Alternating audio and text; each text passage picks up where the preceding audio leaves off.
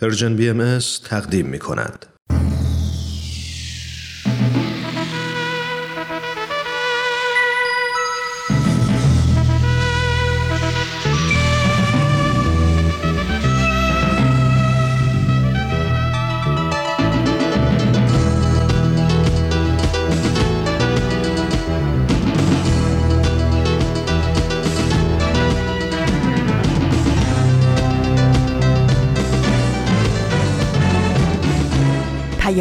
دوست. برنامه ای برای تفاهم و پیوند دلها.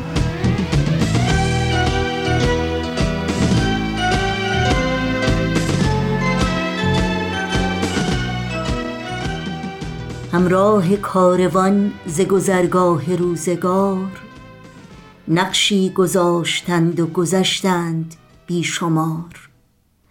ما نقش پای حین گذشتن گذاشتیم که از بحر رهروان اثری باشد آشکار. تنها چهار چیز بود حاصل حیات عشق است و خدمت است و جوانمردی و نصار نابت مدام می طلبد از خدای خیش نستوه و استوار شتابد به پای دار.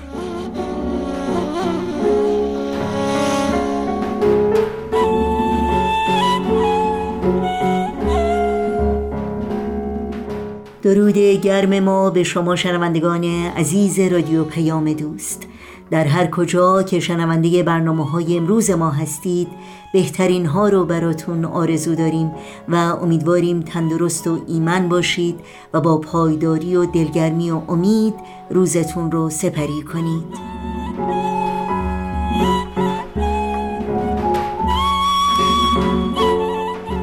دوشنبه پانزدهم خرداد ماه از بهار 1402 خورشیدی برابر با پنجم ماه جوان از سال 2023 میلادی رو درگاه شمار ورق می‌زنیم. سروده زیبایی از حبیب الله اوجی متخلص به نابت رو در این روزهای کمپین هشتگ داستان ما یکیست. به یاد ده بانوی ایرانی که به خاطر باور به آین بهایی چهل سال پیش در شهر شیراز به دست مقامات حکومت جمهوری اسلامی به دار آویخته شدند تقدیم کردیم. جناب اوجی همچنین از دیگر شهروندان بهایی است که حدود یک سال پیش از این دهبانوی بهایی در همان شهر به دست جمهوری اسلامی اعدام شد. یادشان گرامی.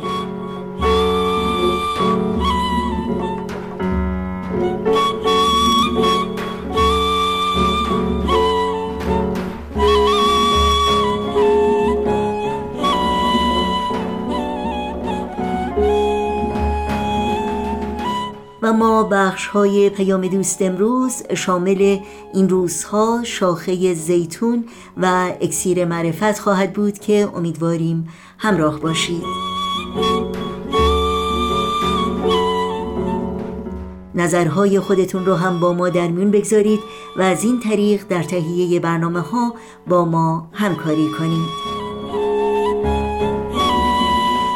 آدرس ایمیل ما هست info at persianbms.org شماره تلفن ما 001 703 671 828 828 و شماره ما در واتساپ هست 001 847 425 79 98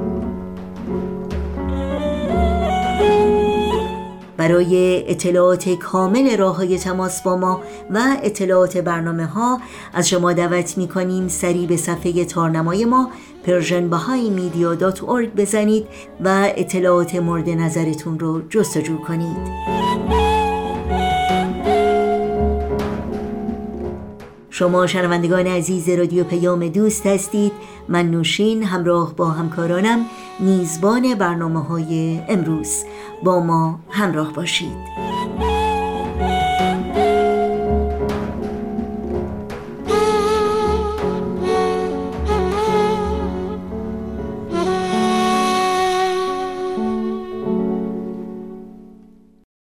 این روزهای امروز همصدایی است با کمپین هشتگ داستان ما یکی است. حتما اطلاع دارید که نزدیک به چهل سال پیش مقامات جمهوری اسلامی ایران ده بانوی ایرانی را که به آین بهایی باور داشتند آینی که مروج صلح، یگانگی، عدالت و برابری است در میدان چوگان شهر شیراز به صورت گروهی و در مقابل چشمان یکدیگر به دار آویختند. چرا که این بانوان که اکثرا دختران جوان بیست و چند ساله بودند حاضر نشدند زیر فشار و شکنجه از ایمان راستین خود دست بردارند. داستان ثبوت و پایداری آن دختران و زنان شجاع ایرانی در راه تحقق آرمانهای والای انسانی امروز داستان استقامت و ایستادگی زنان و دختران دلاور ایران است. و جلوه های فداکاری و ایثار آنان در تلاش و فداکاری امروز زنان و دختران جوان ایران زمین متجسم. شکی نیست که تحقق آرمانهای بنیادین و متعالی عدالت، برابری و رفاه و آزادی آرزو و هدف هر انسان خردمند و هوشیار و آزاده است که برای ارتقاء شرافت و کرامت انسانی خود و هم خود تلاش می کند و باور دارد که هیچ نیروی دنیوی نمی تواند مانع پیشرفت و اطلاع این حقایق روحانی و ارزشهای والای انسانی شود. برای آشنایی بیشتر با زندگی و شهادت این ده زن دلیر ایرانی بهایی از شما دعوت می کنم به صفحه تارنمای خانه اسناد بهایی ستیزی مراجعه کنید.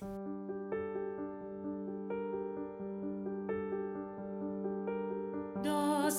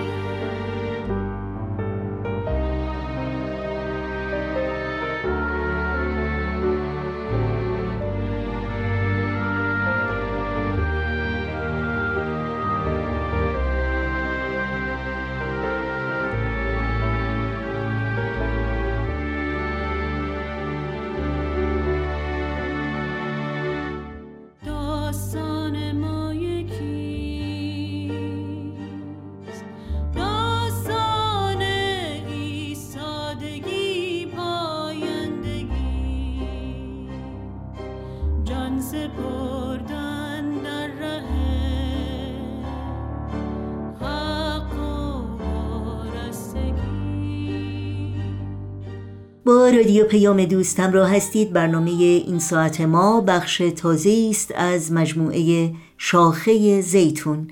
با هم بشنویم.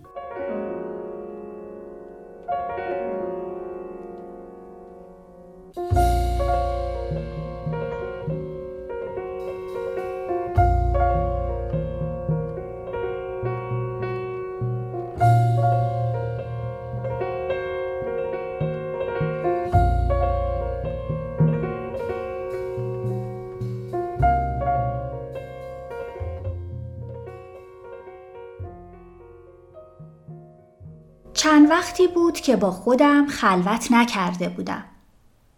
امتحانه بچه ها، پروژه خودم و کارای خونه دیگه وقتی برای خلوت برام نذاشته. همین دیروز امتحاناشون تموم شد. براتون از بالکنم بگم که نصف گلاش خشکیده. فکر کنم این گلای بیچاره هم از آلودگی هوا در امان نموندن.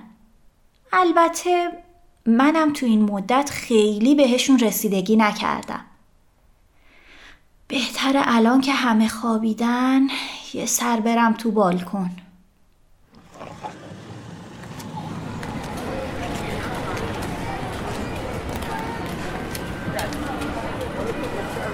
ای بابا پلیس هم دست بردار این کوچه نیست خدا خودش این قائله رو ختمه به خیر کنه اینم دفترم. چهار شنبه شب حوالی ساعت نه. چهارشنبه شب حوالی ساعت نه. صدای کوبیده شدن در ورودی آپارتمان. و بعد گروم گروم به پای چند نفر که با عجله از پله ها پایین می‌رفتن به گوشم خورد. بعدش صدای یک جیغ کوتاه و چند نفر که به آرومی و از بین نفس زدناشون داشتن حرف می زدن. تو آپارتمان ما همه از آسانسور استفاده می‌کنن و اینکه اون وقت شب یکی اینطور پر سر و صدا از پله ها بیاد منو حسابی کنجکاف کرده بود. بی حرکت پشت در واستاده بودم تا بهتر صداها رو بشنوم. که یک نفر از پشت در به آرومی چند تقه به در زد. برای اینکه لو نرم که فالگوش واستاده بودم بعد چند لحظه در رو باز کردم. خانم مرتزوی بود. همسایه طبقه پایین. رنگش مثل گچ سفید شده بود و پیشونیش عرق کرده بود. ببخشید بعد موقع مزاحم شدم. شما باند استریل دارید؟ سلام. خواهش می‌کنم.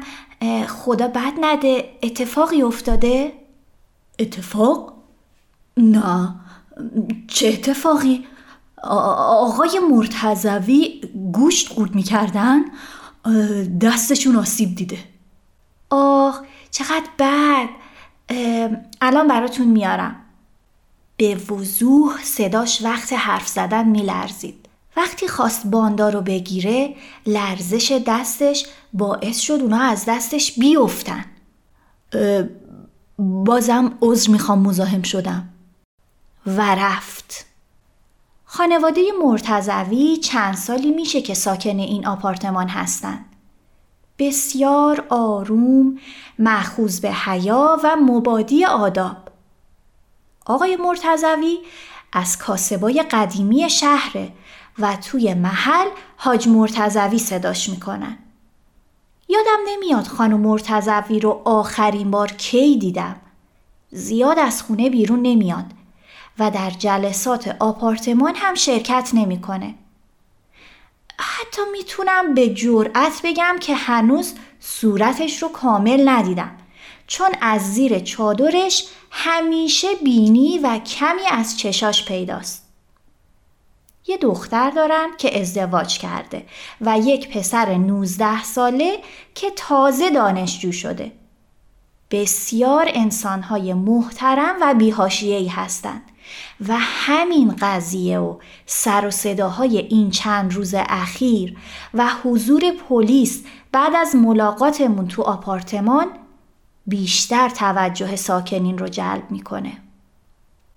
تا اینکه امشب دوباره خانم مرتزوی در خونه رو زد و این بار ازم خواست تا از موبایلم به جایی زنگ بزنه. گفت که موبایلش قطعه و همسرش هنوز خونه نیومده. با اینکه این توضیح قانعم نکرد اما به رسم همسایگی گوشیمو در اختیارش گذاشتم و به رسم ادب ازش فاصله گرفتم تا راحت بتونه حرف بزنه. ولی باز هم متوجه بخشی از حرفا شدم مادر منم از گوشی همسایه زنگ می‌زنم. نه نه فقط پاشه. بند اومده ولی از دیروز خیلی ورم کرده. آخه آخه نمی‌تونم ببرمش بیمارستان. بگم چی شده که اینطور شده؟ نه مادر بابات نمی‌ذاره. میشه شما لطفا به داداش آقا ناصر همونی که تو درمونگاهه بگی بیاد یه نگاه به پاش بندازه. دست درد نکنه مادر. آخ رنگ به رخسار بچم نمونده از درد. مراقب خودت باش. پس من منتظر خبرتم. ببخشید مینا خانوم. من کارم تموم شد. از آشپزخونه به سمتش اومدم.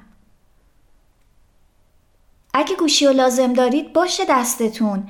من فعلا لازمش ندارم. خیلی ممنون عزیزم. حاج آقا تا نیم ساعت دیگه می‌رسن. من دیگه برم. شب شما بخیر.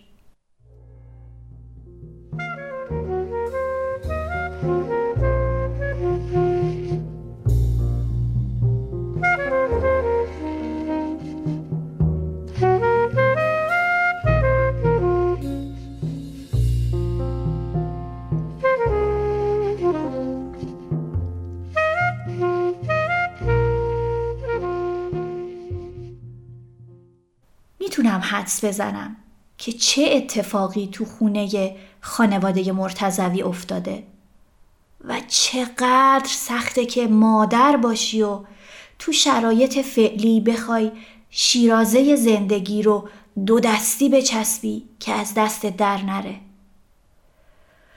آه خدای من چه دردی می‌کشه مادری که جگر گوشش جلوی چشمش درد بکشه و بترسه اونو پیش دکتر یا بیمارستان ببره. میگن هیچ چیز به اندازه رنج مشترک انسانها رو به هم نزدیک نمی‌کنه. و من الان چقدر خوب می‌تونم رنج زنی رو درک کنم که با تمام وجود نگران سلامتی و امنیت بچشه با اینکه شاید خود اون زن رو نشناسم راستی چی شد که نسل جدید و جوون اینقدر متفاوت از اونچه ما رشد کردیم بار اومد؟ با دیدن نوجوون های اطرافم که با کلیشه های من در نظرم آدم های بیخیالی جلوه می کردن این سوال از خودم می‌پرسم که چطور ادالت خواهی و احقاق حق از اونها آدمایی در این حد ریسک پذیر و جسور می‌سازه که از خونواده ای چونین محتاط و آروم فرزندی چنین جسور که خودش رو به دل جریانات اجتماعی میندازه پدید میاد. گاهی تأثیرات یک پدیده اونطور که ما پیش بینی می‌کنیم نیست. مثلا همین بازی های کامپیوتری و آنلاین که نیمی از دعواهای مادرها و نوجواناشون رو شامل میشه نقشی فراتر از یک بلای جون در شکلگیری شخصیت بچه ها داره. بخش مهمی از جسارت، ریسک پذیری و کنجکاوی که دهه هشتادیا دارن از همین بازی های کامپیوتری میاد. چون دائم در تلاشن که از یک مرحله به مرحله دیگه برن شرایط جدید هر فضا رو بررسی کنند تا بفهمند چه تصمیمی باید بگیرن. نقاط خطر رو چطور شناسایی کنند و از چه ابزار و یا راهکاری برای مواجهه با اون استفاده کنند. این نسل از ایران دو زندگی همزمان رو تجربه می‌کنه. اولی زندگی موازی که با حضورشون در فضای وب شکل می‌گیره. دنیایی که با هیجان ازش حرف می‌زنن و براشون پر از رنگ و جزئیاته. شهرهایی که در شکلگیری و قانونگذاری اونها دخیل هستند و دنیایی که ابزار لازم برای رفتن به مراحل بعدی رو در اختیارشون می‌ذاره و دوم همین زندگی واقعی در دنیای غیر مجازی و وای به روزی که تصمیم بگیرن مثل قهرمانای دنیای مجازی در دنیای واقعی حاضر بشن و از تجربیات و مهارت‌های حل مسئلهشون در اون دنیا تو این یکی دنیا استفاده کنن. حقیقتا این تضاد برای مادرای این نسل غیر قابل هضمه. از یه طرف دلشون می‌خواد بچه هاشون آزاداندیش و مستقل باشن و از طرفی به خاطر حفظ امنیت اونها در شرایط فعلی اونها را از همین ارزش ها منع می‌کنن و با قربون صدقه، نصیحت و در مرحله بعد تهدید سعی می‌کنن که اونها رو تو آغوش گرم و امن خودشون نگه دارن. آی مادرای بیپناه. آی مادرای همیشه نگران. چه وقت این انبوه ترس و غم و استراب از قلبتون کوچ می‌کنه؟ من اگه جای خانم مرتزوی بودم فردای اون روز که پسرم در جریان پیوستن به تغییرات اجتماعی آسیب می‌دید و درد می‌کشید چی کار می‌کردم؟ آیا اون رو در پستوی امن خونم و آغوش پرمهر خودم نگه می داشتم یا اینکه تیمارش می کردم و بهش اجازه می دادم تا با منطق خودش تصمیم بگیره آخ حتی فکر کردن بهشم من رو مسترب می‌کنه. ولی در هر حال این چطوریه که در خونه هر مادری میخوابه. پس بهتره این روزا بهش بیشتر فکر کنم. شاید چند سال دیگه خیلی غافلگیر نشم. خدا به من و دل بقیه مادرها آرامش بده. این شمدونی رو ببین. این چند هفته اخیر چقدر با ناامیدی بهش آب دادم. فکر می‌کردم دیگه جوونه نمی‌زنه. اما الان اولین جوونه سبزشو از لابلای اون تنه خشکیدش دارم می‌بینم. مثل اینکه امید همیشه راه زندگی دوباره رو باز می‌کنه. چه خوب شد که به صدای قلبم گوش کردم و از آبیاری بظاهر بیهودش خسته نشدم. چقدر خسته شدم. مگه ساعت چنده؟ آخ چقدر دلم چای می‌خواد. پاشم برم کتریو بذارم. با حلوا حلوا دهن آدم شیرین نمیشه.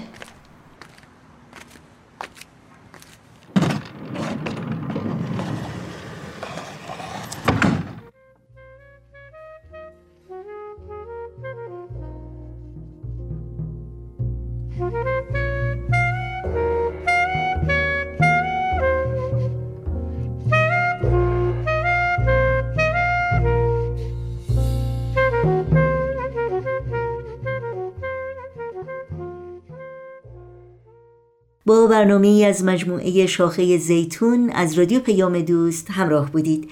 این برنامه و همه برنامه های ما در شبکه های اجتماعی فیسبوک، یوتیوب، ساوند کلاود، اینستاگرام و تلگرام زیر اسم بی ام در دسترس شماست.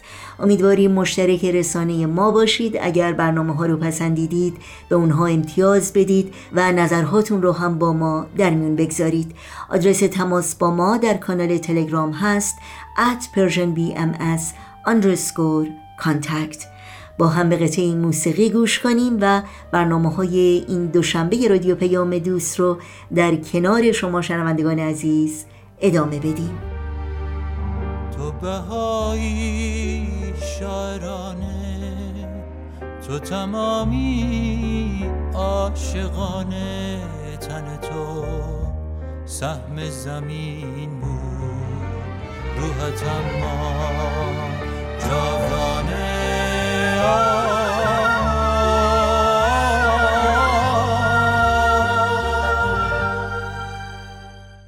وقت اون رسیده که گوش هوش بدیم به برنامه دیگری از مجموعه اکسیر معرفت با سهیل کمالی.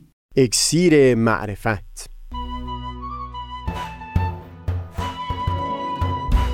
مروری بر مزامین کتاب ایقان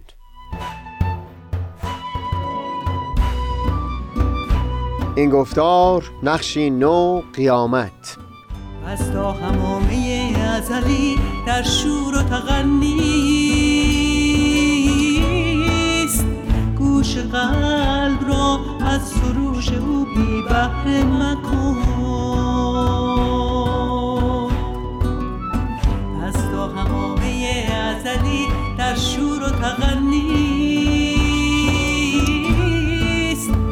گوش قلب را از سروش او بی بهره مکن گوش قلب را از سروش او بی بهره مکن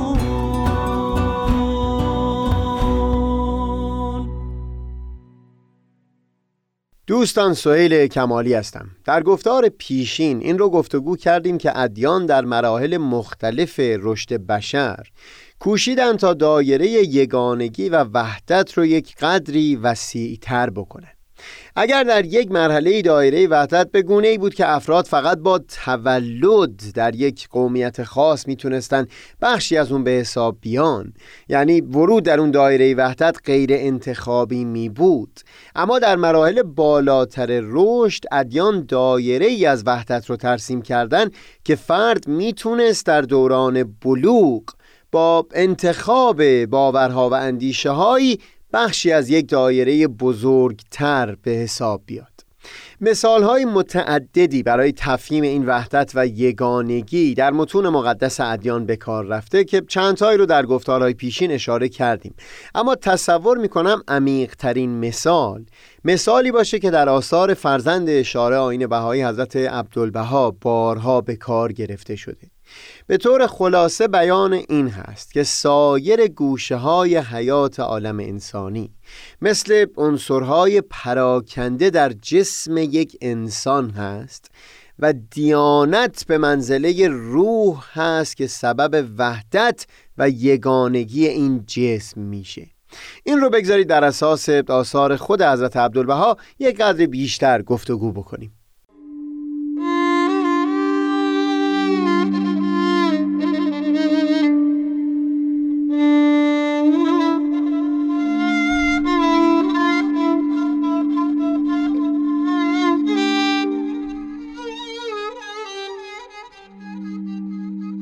به این مضمون بیان می کنند که مفهوم حیات یک جسم. در واقع این هست که عنصرهای پراکنده ای که اون جسم رو تشکیل دادن به وسیله روح ارتباطشون با همدیگه برقرار بشه به همدیگه متصل بشن. مرگ در واقع زمانی هست که ارتباط این عناصر با همدیگه قطع میشه. روح رو در یک مقام به عنوان قوهی توصیف می‌کنن که این عناصر رو به هم پیوند میده. یا به تعبیر خود حضرت عبدالبها جهت جامعه هست. یعنی قوهی که جمع کننده اون عناصر پراکنده هست. هر کجا حیات دیده میشه این ارتباط و یگانگی و اتصال بین عناصر پراکنده برقرار هست. چه بسا که ظاهر جسم و جسد در لحظات اولیه پس از مرگ کاملا مشابه دوران زنده بودن باشه. اما در این حالت جدید در میون عناصر پراکنده اون جسم ارتباط و اتصالی نیست. همین هم است که برخی وقتها حضرت عبدالبها بیان می کنند که حیات عبارت از وحدت و یگانگی هست و ممات یا مرگ عبارت از تشتت و پراکندگی به همین مفهوم هست. حضرت عبدالبها دقیقا همچو حالتی رو درباره جامعه انسانی هم توصیف می کنند ظهور الهی و کلام الهی دارای قوهی هست که بتونه عناصر پراکنده در جامعه انسانی رو در یک دایره وسیعتر به هم پیوند بده. یعنی روحی باشه که به این جسم جان بده. به کمک همین مثال که در ظاهر بسیار ساده به نظر می‌رسه فهم بسیاری بیانات در متون مقدس ادیان امکان پذیر خواهد شد. うん。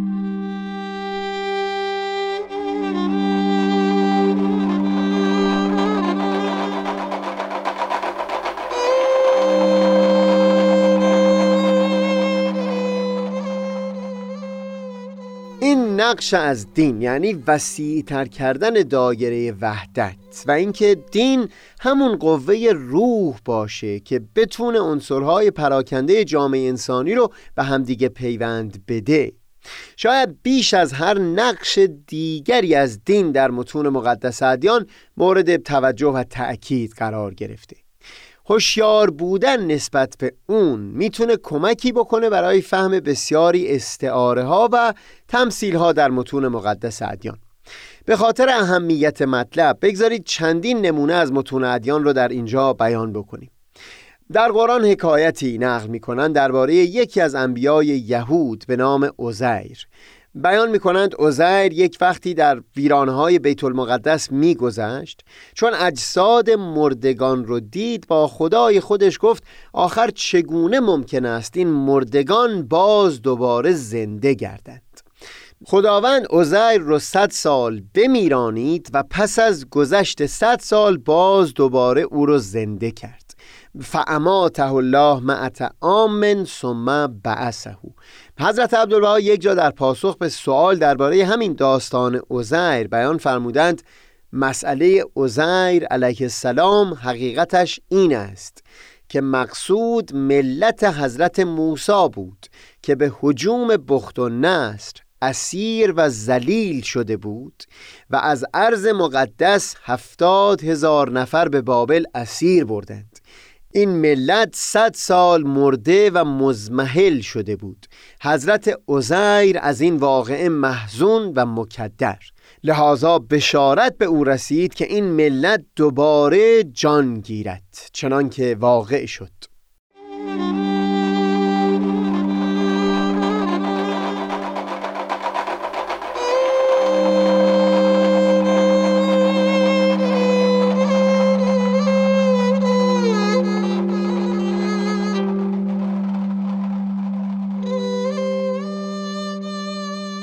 درست مشابه همین معنی رو درباره جامعه مسیحی بیان فرمودن. زمانی که حضرت مسیح به صلیب کشیده شدند شمار پیروان حضرت عیسی بسیار اندک بود. با کشته شدن اون حضرت پیروان آینشون مسترب و پریشان شدند. اما چون همونطور که در انجیل تعبیر فرموده فیض روح القدس احاطه کرد جامعه مسیحی جان دوباره ای گرفت. همین مفهوم یعنی این پریشانی و استراب در جامعه مسیحی. اما جان گرفتن دوباره اونها رو در انجیل اینطور تعبیر فرموده که جسد بیجان حضرت مسیح قیام فرمود و به آسمان رفت. حضرت عبدالبها در این مورد به طور خلاصه بیان می کند مؤمنین عبارت از نفوس متعدده بودند و آنان نیز مسترب و پریشان. امر حضرت روح الله مانند جسم بیجان شد و چون بعد از سه روز حضرات هواریون ثابت و راسخ گشتند بر خدمت امر حضرت مسیح قیام نمودند و مصمم بر آن شدند که تعالیم الهیه را ترویج کنند و وسایای مسیح را مجرا دارند. و قیام بر خدمت مسیح کردند. حقیقت مسیح جلوه نمود و فیض مسیح آشکار گشت. یعنی امر مسیح مانند جسد بیجانی بود جان و فیض روح القدس احاطه نمود. این است معنی قیام مسیح. این رو در حاشیه این صحبت بیان بکنم. اینکه در متون دیانت اسلام هم اصرار داشتند که پیکر حضرت مسیح بر صلیب کشیده نشد و اینکه امر بر دشمنان اون حضرت مشتبه شده بود و یا پیکری شبیه اون حضرت بر صلیب آویخته شد. با همین مفهومی که اینجا بیان شد به راحتی قابل فهم هست. جسم حضرت مسیح بر صلیب آویخته شد اما جامعه مسیحی و اون روحی که پس پشت اون جامعه بود که همون حقیقت مسیح هست همچنان زنده و پاینده بود. یک بیان از حضرت عبدالبها است که همین مثال جسد بیجان رو دقیقا بر نمونه مثل جامعه ایران تطبیق می بگذارید در اون هم تأملی داشته باشیم.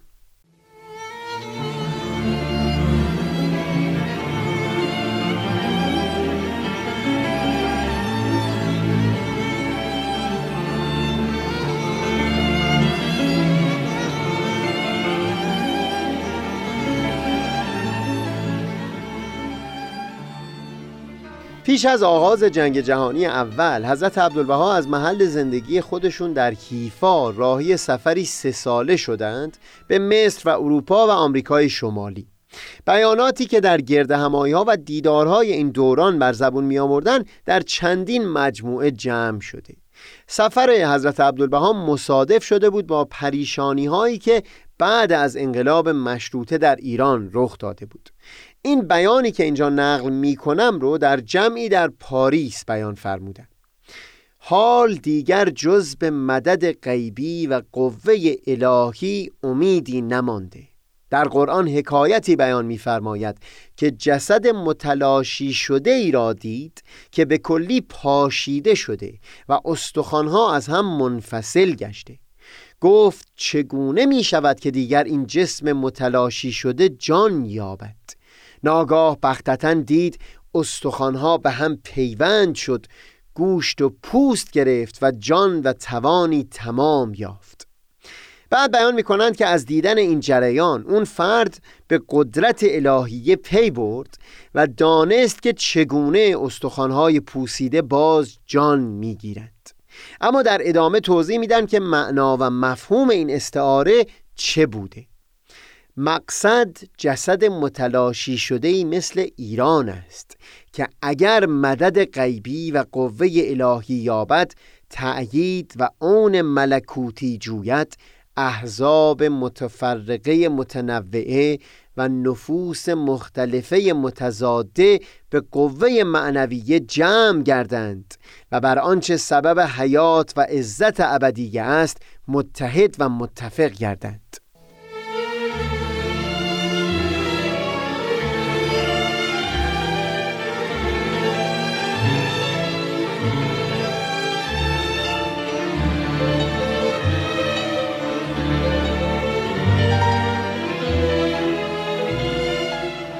در گفتار قبلی نشون دادیم که این نقش از دین یعنی همین ویژگی جمع و پیوند و وحدت میان عنصرهای متضاد رو در کتاب ایقان هم تأکید کردند و وعده های مربوط به گرد هم آمدن شیر و گرگ و آهو بر یک خان رو به همین تعبیر کردند. با عنایت به اهمیت همین نقش از دین تعملی در همین چند بیانی که از حضرت عبدالبها نقل کردیم هم بسیاری مفاهیم که در متون مقدس ادیان وارد شده رو ملموس و قابل فهم می‌کنه. وعده هایی در متون کتب آسمانی که بیان می‌کنه در روز قیامت همه آدمیان ابتدا بیجان میشن جوری که جسم اونها تبدیل به استخوانهای پوسیده بشه و در قبر جا بگیره و بعد از اون نفخه دمیده میشه و باز جانی تازه می‌گیرن و از قبور برمیخیزند. این همه رو میشه در پرتو همین بیانات به خوبی فهم کرد. یا دست کم یکی از مهمترین معانی اون رو که کاملا هم ملموس و این جهانی هست به دست آورد.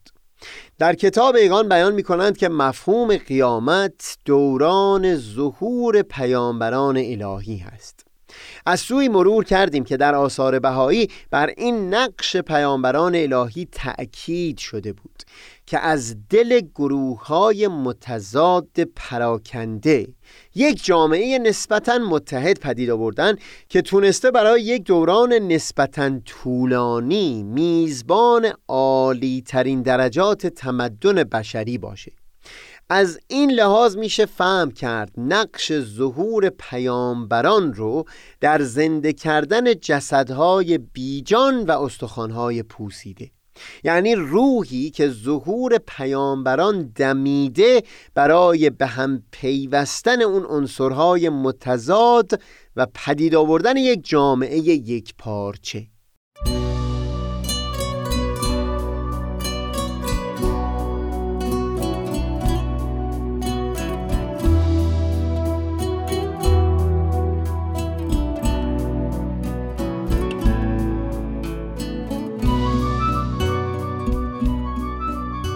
رو الان مجال نداریم که تفصیل بدیم اما بگذارید همینقدر بیان بکنم که در متون آین بهایی به این مضمون بیان شده که برجسته ترین مصداق قیامت یا به تعبیر متون ادیان قیامت کبرا عبارت از ظهور حضرت بهاءالله بوده. این هست که اون وعده هایی که وارد شده در خصوص بیجان شدن اجساد متلاشی شدن استخوانهای اونها و بعد دوباره جان گرفتن این جسم های بیجان اینها همه رو در ظهور حضرت بهاءالله با وضوح بیشتری میشه مشاهده کرد. در قرنهای نزدیک به ظهور حضرت بهاءالله قوه دین که برای هزاران سال تونسته بود جامعه هایی رو به هم پیوسته نگه بداره ضعیفتر و ضعیفتر شد. به گونه که چند امت بزرگ دینی در بخشهای بسیار کوچکی متلاشی شدند. شاید اگر یک چیز غیر قابل انکار باشه تحقق همین بخش از وعده های مربوط به قیامت کبرا بوده که جامعه بشری که پیشترها در چند امت بزرگ یک انسجام نسبی رو تونسته بود حفظ بکنه در قرون گذشته به دهها و صدها تکه کوچک تقسیم شده. این تشتت و پراکندگی رو به صورت تکه تکه شدن امت مسیح در ملتهای متخاصم مختلف شاهد بودیم. اما به شدیدترین و واضحترین شکلی این تشتت رو امروز در امت اسلام هم شاهد هستیم.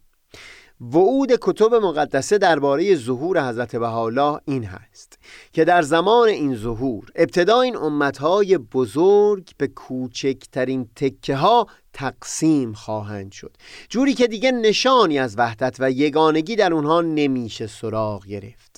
اما بعدتر در اثر قوه ظهور حضرت بهاءالله یک اتحاد و یگانگی در سطح کل عالم انسانی پدید خواهد اومد که اون عبارت از همون پیوند و وحدت میان جوامع بزرگ انسانی هست.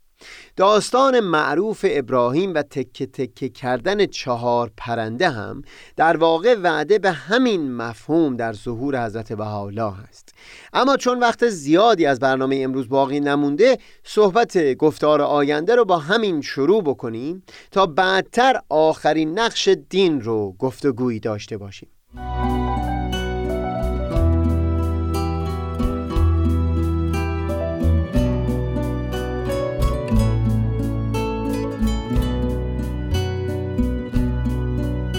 همیشه نسیم جان از مصر جانان نوزد. همیشه نسیم جان از مصر جانان نوزد.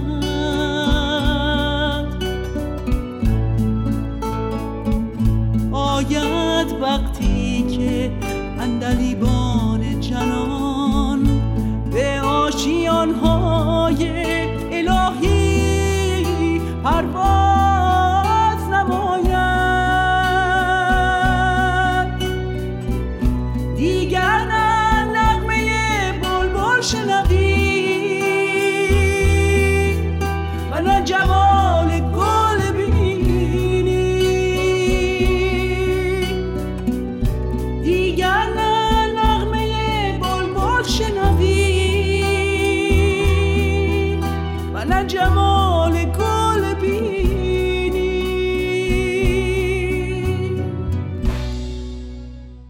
شنوندگان عزیز رادیو پیام دوست در اینجا به پایان برنامه های این دوشنبه می رسیم همراه با تمامی همکارانم به همگی شما خدا نگهدار میگیم.